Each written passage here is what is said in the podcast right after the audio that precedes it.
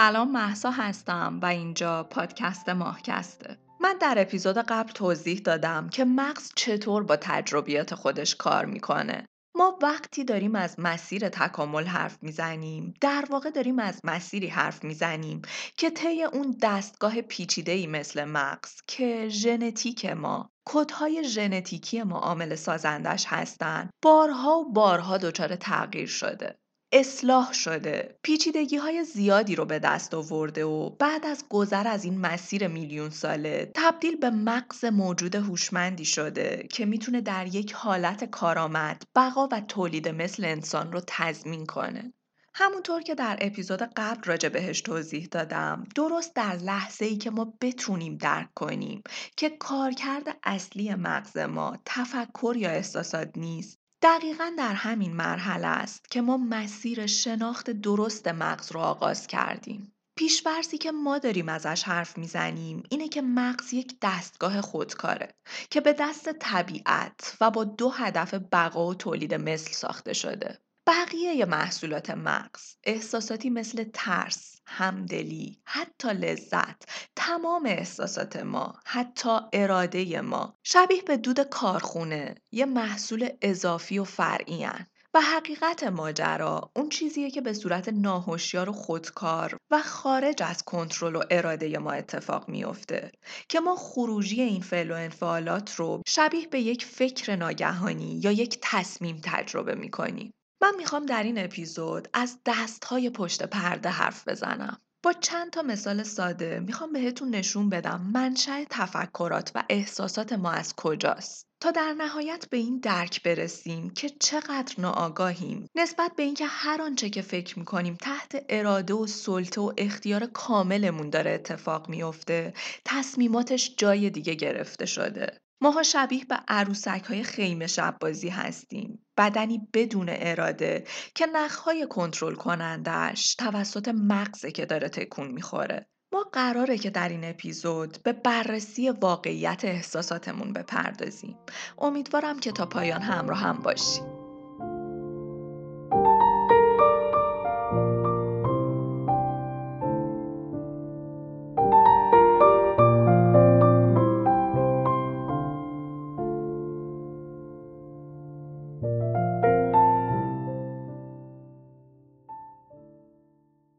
فکر کنید که در یک روز آفتابی و زیبا وارد یه جنگل میشید. جنگلی که معمولاً توی روزهای تعطیل یا هر فراغتی که از زندگی شلوغ شهری پیدا میکنیم بهش پناه میبریم تا احساس آرامش رو تجربه کنیم. بالاخره اونجا خواستگاه و خونه اصلی مونه. باید هم که بهمون احساس آرامش بده. تا وقتی که هوا روشنه، روز و جنگل آفتابیه، بهمون خوش میگذره. اما به محض اینکه به غروب نزدیک بشیم و هوا آروم آروم شروع به تاریک شدن کنه، حالا این رو هم بهش اضافه کنید که وسیله خاصی هم برای روشنایی همراه خودمون نبرده باشیم. حالا همون جنگلی که تا حالا داشتیم لذت و آرامش مطلق رو درش تجربه می‌کردیم، برامون تبدیل میشه به یک محیط وحشتناک که ترسی وحشتناک‌تر رو در ما ایجاد می‌کنه. ترسی که ما رو از حالت نرمالمون خارج میکنه و باعث میشه توی اون شرایط هر لحظه فکر کنیم چیزی قراره بهمون حمله کنه. هر چیزی که احتمالاً نزدیکمون یا زیر پامون تکون بخوره، هر صدایی که از اطرافمون بیاد، ما رو وادار به واکنش و فرار میکنه. ماجرای این ترس چیه؟ ماجرای این ترس از تاریکی چیه؟ داستان کاملاً به نوع تکامل انسان و سازگاری مغزیش برمیگرده.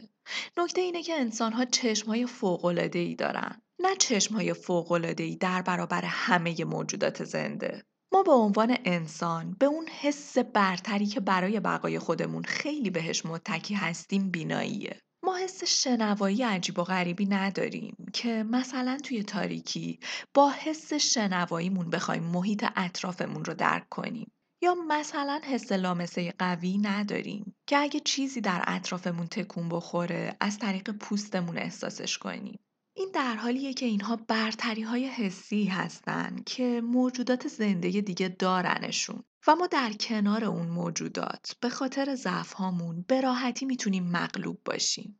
بنابراین وقتی حس بینایی از ما گرفته بشه، انگار فلج میشیم. انگار ابزاری که به دفاع از خودمون کمک میکنه رو از دست میدیم.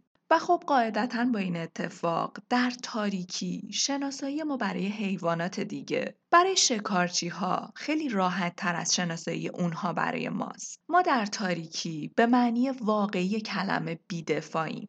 اجداد ما در طول روز وقتی که هوا روشن بود و میتونستن از چشماشون استفاده کنن، شکارگرانی درنده و بیرحم بودن. اما همین شکارچیان درنده و بیرحم در طول شب یه لقمه آماده برای حیوانات دیگه بودن. حیوانات دیگه‌ای که احتمالاً در تاریکی توانایی دیدن داشتن. پس ما تا اینجا این سرنخ رو در اختیار داریم که ترس ما از تاریکی به ترس اجداد ما در شب‌های تاریک جنگل برمیگرده. جایی که اجدادمون آسیب پذیر می شدن. اما سوال مهم اینه که این ترس چطور به ما رسیده؟ چرا ما انسان‌های مدرن امروزی همچنان ترس از تاریکی رو به عنوان یک ترس مشترک تجربه می‌کنیم؟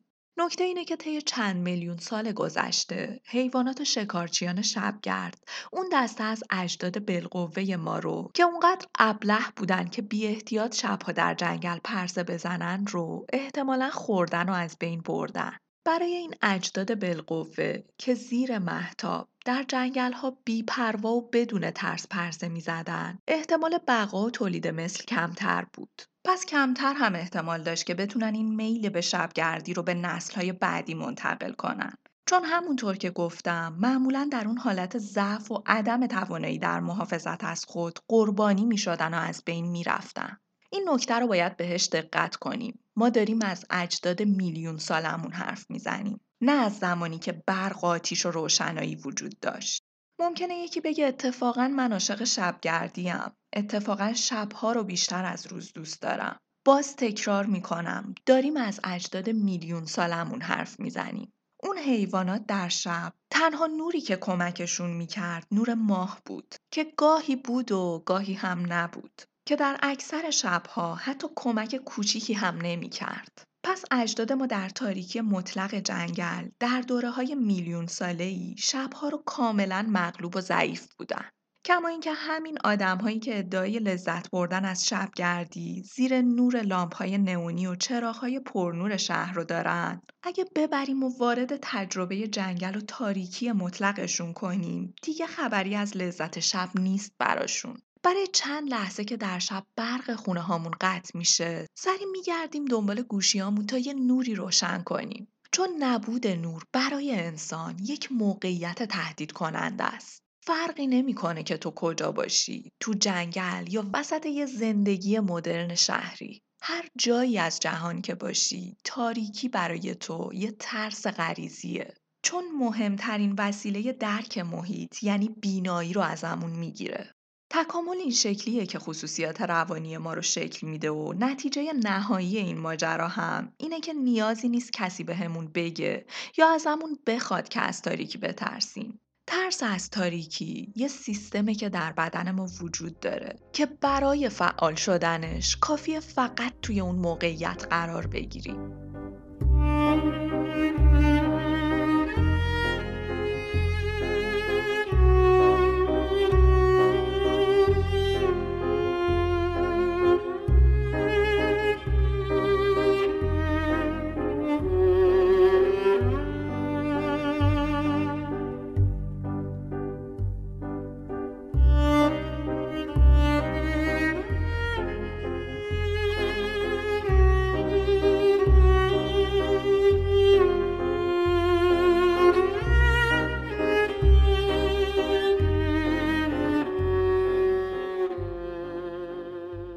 مدار ترس در دو ناحیه کوچیک بادامی شکل به نام آمیگدال، یکی در طرف راست و یکی در طرف چپ مغز مدیریت میشه. ما نباید مغز رو مرزبندی کنیم، اما به نظر میاد که آمیگدال مسئولیت اصلی ایجاد ترس رو در مغز ما به عهده داره.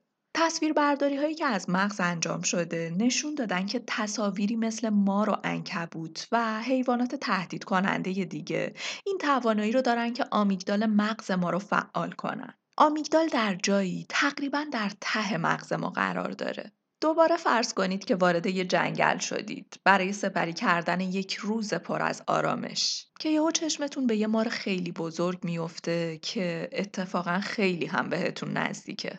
برای اینکه ما آگاهانه بتونیم وجود مار رو درک کنیم و در مغزمون پردازشش کنیم، این اتفاق باید بیفته که پالس‌های تصویری رو که چشم ما به ثبت رسوندن، باید قدم زنان مسیری رو طی کنن تا برسن به جایی در پشت مغز ما، به قشر پس سری که مهمترین بخشیه که اطلاعات بینایی ما رو پردازش میکنه. اما در همین حال که این اتفاق داره میفته، یعنی در فاصله‌ای که اطلاعات مربوط به مار داره به مکان پردازش اصلی خودش میرسه، این اطلاعات وارد یک مسیر دیگه هم میشه. یه پرانتز اینجا باز کنم، این نکته رو یادآوری کنم که واسه همینه که میگم نگیم اطلاعات بینایی فقط در قشر پس سری پردازش میشه و جای پردازش اطلاعات بینایی ما اونجاست.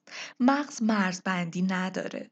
یه کلیه که داره به صورت هماهنگ و در لحظه با تمام اجزای خودش کار میکنه. حالا ممکنه یه بخشی فعالتر باشه در انجام یک عملکرد خاص، اما اگه بخوایم قطعی بگیم فلان وظیفه صرفاً در این بخش مغز پردازش میشه، این یه خورده از واقعیت دوره. به هر حال، پس اطلاعات بینایی دو شاخه شدن. یه مسیر که اطلاعات عادی بیناییه میره به قشر پس سری. یه شاخه دیگه هم میرسه به آمیگدال. اگه این مسیر دوم، یعنی مسیر رسیدن اطلاعات بینایی به آمیگدال وجود نداشت، مراحلی که انجام می‌شدن این مدلی بود. این چیه رو زمینه؟ ممکنه یه طناب خیلی بزرگ باشه. به نظر آشنا میاد. این ماره. حالا باید چی کار کنم؟ آها، باید شروع به دویدن کنم. اما همه ما به عنوان یک موجود زنده اینو تجربه کردیم که احساس ترس این مدلی نیست. تمام اون چیزی که ما به عنوان ترس تجربه می‌کنیم در کسری از ثانیه اتفاق می‌افته. حتی فکر ما، صدای توی مغز ما اون لحظه کاملا خاموشه. ما نمیتونیم به چیزی فکر کنیم. هر اتفاقی که می‌افته، از بالا رفتن ضربان قلب تا جیغ زدن و فرار کردن، در کسری از ثانیه بدون فکر و کاملا خودکار اتفاق می‌افته. اما با وجود سیستمی که مدیریتش به عهده آمیگداله، ما وجود مار رو ناآگاهانه و خود به خود پردازش میکنیم. ساده شده این جمله اینه که مغز ما درک میکنه که یک مار به همون نزدیک شده، اما این فکر وارد هوشیاری نمیشه. همونطور که میدونیم مغز ما دو هدف اصلی داره، بقا و تولید مثل. تو این شرایط بحرانی اصلا نیازی نیست که مغز وقت تلف کنه و این فکر رو بیاره تو هوشیاری که یه مار اونجاست. اصلا نیازی به توضیح و اضافه کاری نیست. الان بقا تو خطره. مغز خودش کار خودش رو در سریع‌ترین حالت ممکن انجام میده. دقیقاً مثل اون زمانی که دستمون به یه چیز داغ میخوره. اصلا تفکر و پردازش و درکی وجود نداره. توی عملکرد فوق سریع دست خودش عقب کشیده میشه. آگاهی اینجا بازیه. مغز طراحی شده که بقای تو رو تضمین کنه و داره این کار رو انجام میده. آمیگدال سریع رفتار میکنه، سریع دست به عمل میزنه و واسه همین هم هست که زیاد دچار خطا و اشتباه میشه. مثلا ممکنه اصلا ماری در کار نباشه و آمیگدال توی واکنش سریع شلنگ آب رو مار تشخیص بده. داستان اینه که چون آمیگدال سریع کار میکنه و هدفش حفظ بقای ماست، خطاپذیری بیشتری هم داره. اما این خطاپذیری در فرایند تکامل ما واقعا ارزشش رو داشت. 10 بار اشتباه کردن، اگه قرار جون ما توی یکی از اون موقعیت‌ها واقعاً به خطر بیفته، ارزشش رو داره. یه تجربه شخصی رو میخوام اضافه کنم به این داستان. ازتون میخوام شما هم بهش دقت کنید تا ببینید که با من هم تجربه هستید یا نه. ماجرا اینه که ماها در محیط‌هایی که ریسک پذیری بالاتری داره، انگار آمیگدال گوش به زنگ تری رو تجربه میکنیم. مثالش این میشه که توی خونه خودمون معمولا کم پیش میاد که مثلا سیم شارژر رو مار تشخیص بدیم و ازش بترسیم. اما وقتی وارد زیرزمین بشیم، جایی که این آگاهی برامون وجود داره که فضامون تنگه، راه فرارمون کمتره و اصلا احتمالا وجود موش، سوسک یا موجودات دیگه اینجا بیشتره، بیشتر دچار اشتباهات احمقانه یا آمیگدالی میشیم. توی فضایی مثل زیرزمین هر طنابی ماره، هر لکه سیاهی سوسک یا عنکبوته، هر صدایی هم که از جعبه ها بشنویم احتمالاً موشه. تجربه شخصی من کنار ساحل اتفاق افتاد. ساحلی که هر از چندگاهی برای قدم زدن میرم اونجا، که اتفاقا تجربه دیدن یه مار آبی کوچیک رو همونجا داشتم. من معمولاً توی اون ساحل با این تجربه تلخ اجسامی رو شبیه به موجوداتی میبینم که اصلاً وجود خارجی ندارن.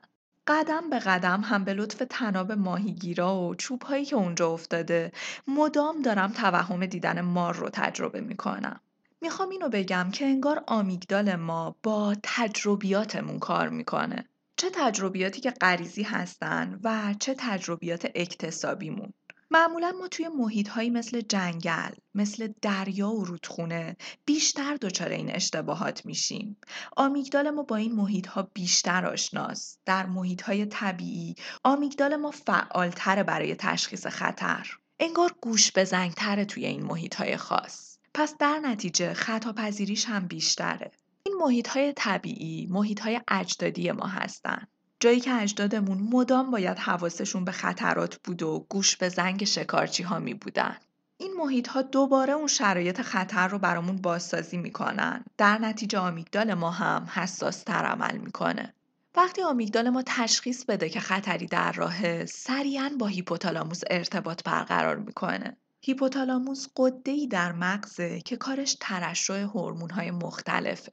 این غده به همراه سیستم غده‌های درونریز دیگه شروع به ترشح آدرنالین و کورتیزول میکنن. هورمون‌هایی که بدن ما رو برای یک واکنش اضطراری و فوری آماده میکنن. آمیگدال با نواحی زیرین مغز که در کنترل حرکت نقش دارن هم ارتباط داره و در واقع دستورات آمیگدال میتونه حرکت بدن ما رو کنترل کنه. همون تکون دهنده نخهای عروسک. این دستور میتونه دستور فرار باشه، میتونه دستور دفاع و حمله باشه و حتی میتونه دستور فریز شدن و نداشتن حرکت. فریز شدن یکی از بنیادی ترین حرکات ما برای بقاست. این حرکت مانع از اون میشه که ما به سمت خطر پیش بریم. بهمون فرصت میده تا موقعیت رو بسنجیم و احتمالاً مانع از اون میشه که شکارچی با حرکات اضافه ما بتونه ما رو پیدا کنه و توجهش بهمون جلب شه. این اتفاقا در کسری از ثانیه رخ میدن. در کسری از ثانیه مغز تصمیم میگیره که فریز شدن رو به جای جنگ یا فرار انتخاب کنه. در این حالت مغز از طریق کنترل بدن سعی میکنه ازمون حفاظت کنه. انجماد یه تاکتیک تکاملی برای بقاست. ما در حیوانات همین مورد رو زیاد میبینیم.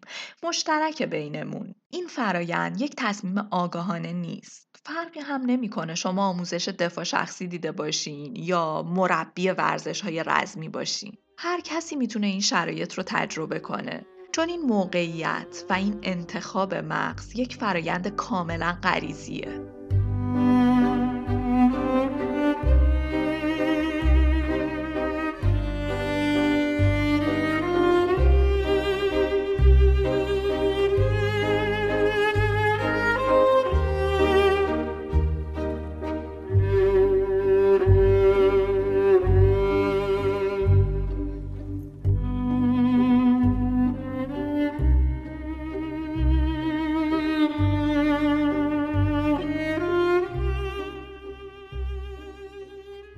لحظاتی که آمیگدال دچار خطا و اشتباه میشه، قشر مغز ما که مسئول خردورزی ماست، با یه فاز روشن فکری و خونسرد مسئول آروم کردن و خاموش کردن آمیگدال میشه. همونطور که گفتم بعضی چیزها به طور غریزی برامون ایجاد ترس میکنن، مثل حرکتها و صداهای ناگهانی. اما بعضی چیزها هم هستن که ما بر حسب تجربیات خودمون یاد میگیریم که موقعیت خطرناکی رو برای بقا و تولید مثلمون ایجاد میکنن. پس باید که در مقابلشون از خودمون مراقبت کنیم. خطر تصادف موقع رد شدن از خیابون برای انسان چیزی نیست که در غریزش ثبت شده باشه. اما ما این رو بر حسب تجربه میفهمیم و یاد میگیریم. وقتی یک موقعیت بد مالی رو در زندگیمون تجربه میکنیم، جوری که مثلا تا پایان ماه مجبوریم بدون پول زندگی کنیم، اینو یاد گرفتیم که این موقعیت خوبی نیست. بقامون رو دچار خطر میکنه. این دیگه اطلاعات غریزی نیست. ما این اطلاعات رو بر اساس تجربه به دست آوردیم. به نظر میاد آمیگدال اطلاعات خودش رو از چندین ناحیه مختلف در مغز دریافت میکنه. آمیگدال فقط به چیزهایی که ما میبینیم و میشنویم بسنده نمیکنه، بلکه اون اطلاعات مهمی رو از حافظه ما بازیابی میکنه. بازم کاملا ناهوشیار. یعنی ما از این فعالیت‌های آمیگدال، این پرسه زدن‌هاش توی حافظمون و این نتیجه گیری کردن‌هاش هیچ آگاهی نداریم. این فعالیت‌ها خودکار انجام میشن. وقتی اتفاق یا خاطره بدی رو تجربه می‌کنیم، آمیگدال مغز رو وادار می‌کنه تمام جزئیات اون اتفاق رو به خاطر بسپاره. به علاوه بعضی چیزهای دیگه که حتی ممکنه به اون اتفاق هیچ ارتباطی هم نداشته باشن. اگه یادتون باشه من در اپیزود قبل یه مثال داشتم در رابطه با اینکه احتمالاً اگر شخصی پدر بزرگی رو که خیلی دوستش داشته در شرایطی از دست داده که مثلا اون روز برگشته خونه و دیده بوی آش تموم خونه رو پر کرده و بعد تو همون فضا با خبر فوت پدر بزرگش مواجه شده، این آدم به صورت ناهوشیار ممکنه برای همیشه بوی آش براش تبدیل به یک زنگ خطر بزرگ بشه. ممکنه که این شخص از آش متنفر بشه. ممکنه برای همیشه با حس کردن بوی آش احساس خطر رو تجربه کنه. دلیلش آمیگداله. بوی آش در واقعیت ارتباط خاصی با فوت اون پدر بزرگ نداشت. این صرفاً جزئیاتی در فضای اون روز بود. ولی آمیگدال دنبال همین جزئیات میگرده. حتی اگه دیگه شما یادتون هم نیاد که چرا از بوی آش متنفرید، چون آمیگدال به خاطراتی دسترسی داره که ممکنه شما هیچ وقت نتونید به اون اطلاعات دسترسی داشته باشید. در واقع آمیگدال حتی به خاطراتی دسترسی داره که اون خاطرات به سطح هوشیاری ما نمیرسن. آمیگدال دنبال جزئیات و ربط دادن داستانها به همه تا بتونه در کارآمدترین حالت ممکن بقای ما رو تضمین کنه. پس هر وقت در زندگیتون در رابطه با هر چیزی پیش‌داوری‌هایی داشتید که نه فقط از دید دیگران که حتی از نگاه خودتون هم اون پیش‌داوری‌ها نامعقول بودن، بدونید که پای آمیگدال وسطه. ترس در تمام طول تاریخ تکاملیمون به همون کمک کرده تا زنده بمونیم. احساسی که به معنای واقعی کلمه کنترل و اختیاری در رابطه باهاش نداریم. زمانی که خطری تهدیدمون میکنه، یا بهتره بگیم که زمانی که مغز تشخیص میده که خطری تهدیدمون میکنه، سیستمی در بدن ما فعال میشه و یه سری اتفاقات دومینووار میفته که در نهایت به ترشح هورمون کورتیزول و آدرنالین منجر میشه. این هورمون‌ها از نظر بدنی ما رو وارد مرحله جنگ و گریز می‌کنن. همونطور که گفتم ضربان قلب بالا میره، فشار خون بالا میره و یه سری اتفاقات میفته که ما رو هوشیار و آماده می‌کنه در رابطه با حفاظت از بقامون. این اپیزود در رابطه با یکی از احساسات ما بود، احساسی به نام ترس. اما ما میتونیم در رابطه با تمام احساسات و رفتارهامون با یک نگاه تکاملی، با این نگاه که اون احساس یا رفتار میتونه چطور هدف بقا و تولید مثل ما رو توجیه کنه، به جواب سوالهای زیادی در رابطه با خودمون برسیم. ترس همونطور که توضیح دادم در بعضی موارد منشأ غریزی داره، مثل ترس از تاریکی. اما گاهی هم احساس ترس ما یه احساس بر حسب تجربه است. یه احساس حاصل از آگاهی و تجربیات ما از شرایطی که درش زندگی می‌کنیم. یه وقتایی از خودمون می‌پرسیم چطور میشه که بعضی از آدم‌ها شجاعتی رو دارن که حتی فکر کردن به اون حجم از شجاعت برامون قابل درک نیست. این موضوع به عوامل زیادی برمیگرده. آگاهی آدم‌ها، تجربیات آدم‌ها، باورهاشون، شرایط متفاوت زندگیشون، هزاران عامل دیگه دست به دست هم میدن تا آستانه ترس آدم‌ها رو تغییر بدن. اما نکته اینجاست که شاید یه خورده دچار مشکلیم در تعریف ترس و شجاعت برای خودمون. همه آدم‌ها به عنوان یک موجود زنده که کدهای ژنتیکیشون طوری طراحی و نوشته شده که بقا و تولید مثل مهمترین اهدافشون باشه، همه آدم‌ها ترس رو تجربه میکنن. همه آدم‌ها برای بقا میجنگن. اما فردیت و تجربیات گذشته اون آدمه که به کلمه بقا معنا میده. چیزی که شاید برای من و تو تعریف شجاعت باشه، برای یه آدم دیگه یه قدم مهم و ضروری برای حفظ بقا باشه. پس حتی استانداردهای ما برای تعریف بقا هم با هم متفاوته و توی این داستان، توی شکلگیری شخصیت و تصمیمات نهایی ما، ترکیبی از ژنتیک و تجربیاته که تأثیر گذاره. تعامل بین ژن‌های ما و محیطه که در نهایت هم از نظر جسمی و هم از نظر ذهنی موجودیت ما رو شکل میده. یه مثال جذاب در این رابطه ویژگی نزدیک بینیه. نزدیک بینی ویژگیه که به شدت تحت تأثیر وراثته. یعنی والدینی که نزدیک بین هستن به احتمال بسیار زیاد فرزندان نزدیک بینی خواهند داشت. اما نکته جالب اینجاست که ما در مطالعه و بررسی اجدادمون، اجداد شکارگر خوراکجوی خودمون، تقریباً هیچ موردی از نزدیک بینی رو پیدا نمی کنیم. ساده‌اش اینه که در اجداد ما تقریباً هیچ شکارگر خوراکجوی نزدیک بینی وجود نداره. اما چرا ما با همچین موردی سر و کار داریم؟ دلیلش جنبه‌های مختلف زندگی مدرن ماست که اون شکارگر خوراکجو رو از جنگل بیرون کشید و وارد زندگی شهری کرده.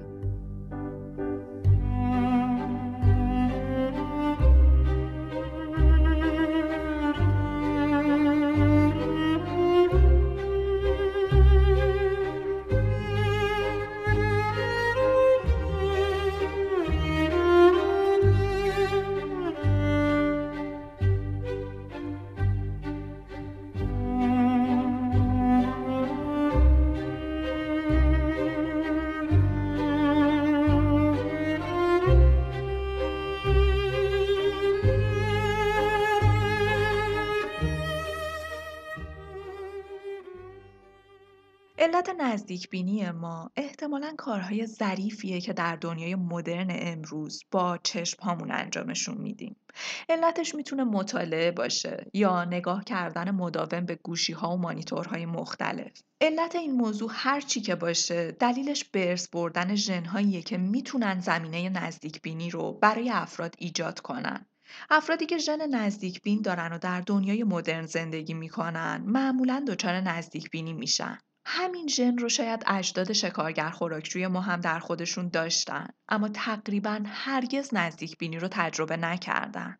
پس خصوصیات ژنتیکی، همونطور که در 2 فصل قبل بهش اشاره کردم، ترکیبی از شرایطیه که وراثت و محیط برامون ایجاد میکنه. این اصل در رابطه با مغز ما که محصولش آگاهی و ذهنمونه هم صدق میکنه. محتوای ذهن ما محصول ترکیبی ژن‌ها و محیط و تجربیاتمونه. ژن‌هامون ما رو در جهت خاصی هدایت میکنن. شاید بهتر باشه بگیم ژن‌هامون ما رو به سمت خاصی هل میدن. ولی صرفاً در انتخاب مسیر، ژن‌ها به تنهایی تصمیم گیرنده نیستن. نمونه‌های بیشماری وجود داره از اینکه نشون میده انسان‌ها در طول تاریخ برخلاف دستورات ژنتیکی و برخلاف میل و اراده ژن‌هاشون عمل کردن. بارزترین مثالش پرهیز از رابطه جنسیه. مثلا در دین مسیحیت، در شاخه خاصی برای کشیشان، قوانین سفت و سختی در رابطه با ممنوعیت رابطه جنسی و ازدواج وجود داره. ولی یه جای شخص انتخاب میکنه که وارد این مسیر بشه. اینجا محیط غلبه کرده بر دستورات ژنی. این دومینوی مغزی تجربیات، خاطرات و باورها طوری چیده شدن که فرد قوانین ژنتیکی خودش رو هم زیر پا گذاشته. مغز ما میتونه تسلیم باورها بشه. باورها میتونن حتی به دستورات کدهای ژنتیکی ما هم غلبه کنن. مثال مهم این اتفاق هم میشه آدمهایی که جون خودشون رو در راه یک آرمان، در راه یک باور میدن. یکی پای وطن، یکی پای خانواده‌اش، یکی پای دین با اسم دستورات خدا. اما تهش همه اینها باورن. باورهایی که غلبه کردن بر کدهای ژنتیکی. بحث اصلیمون فراموش نشه. داریم از ترس غریزیمون حرف میزنیم. چی میشه که آدم‌ها شجاعت رو انتخاب میکنن با اینکه دستور کدهای ژنتیکیشون میگه زنده بمون و تولید مثل کن؟ چرا آدم‌ها خودشون رو تو خطر میندازن؟ به نظرم هوشمندی انسان، هوشمندی حاصل عملکرد مغز انسان. مغز پیچیده انسان برای طبیعت تبدیل به یک دردسر بزرگ شده. آدم‌ها فرزند ناخلف طبیعتن، فرزندانی که از دستورات سرپیچی میکنن.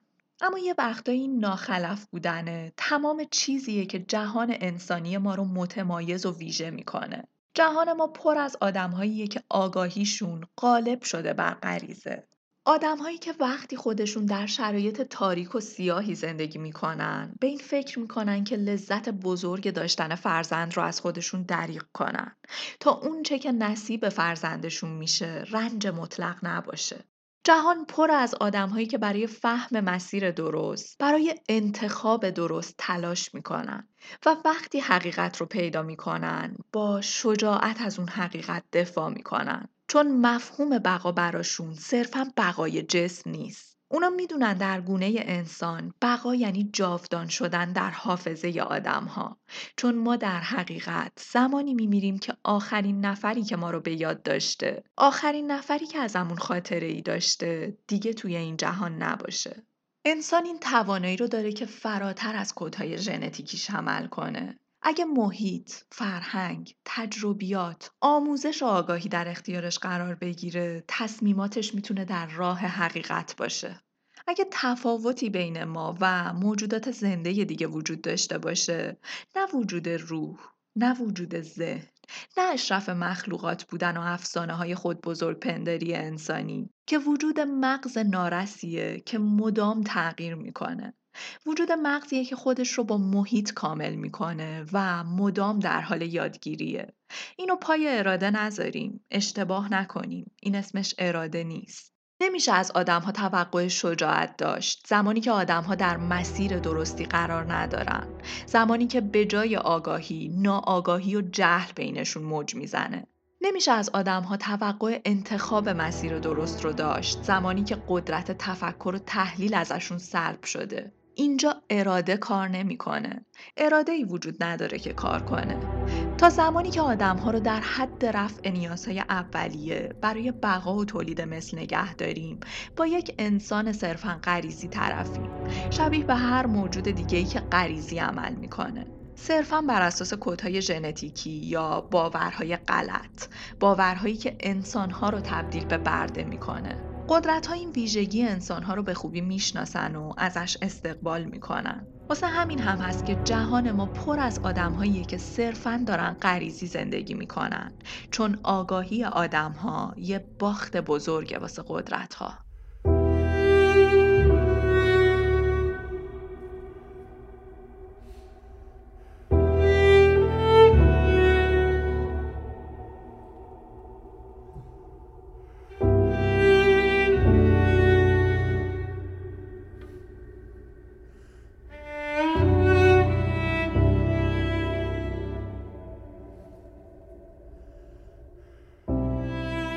ممنون که تا پایان همراه بودید. میدونید که هدف ماهکست ایجاد شرایطیه که آدم‌ها در معرض آگاهی قرار بگیرن. این پادکست کاملا رایگانه، اما اون دسته از همراهان ماهکست که تواناییش رو دارن و میخوان بخشی از ماجرای ساخت و تولید ماهکست باشن و در هزینه‌های تولید این پادکست شریک باشن، میتونن از طریق لینک هامی باش و پی‌پال این کار رو انجام بدن. منابع این اپیزود کتاب جهش اجتماعی نشر نو و کتاب مغز ما از نشر فرهنگ معاصر بود، به اضافه مقالاتی که در قسمت توضیحات پادکست لینک شدن. کانال یوتیوب ماهکست و بخش معرفی کتاب و ویدیوهای اختصاصی یوتیوبی رو از دست ندید.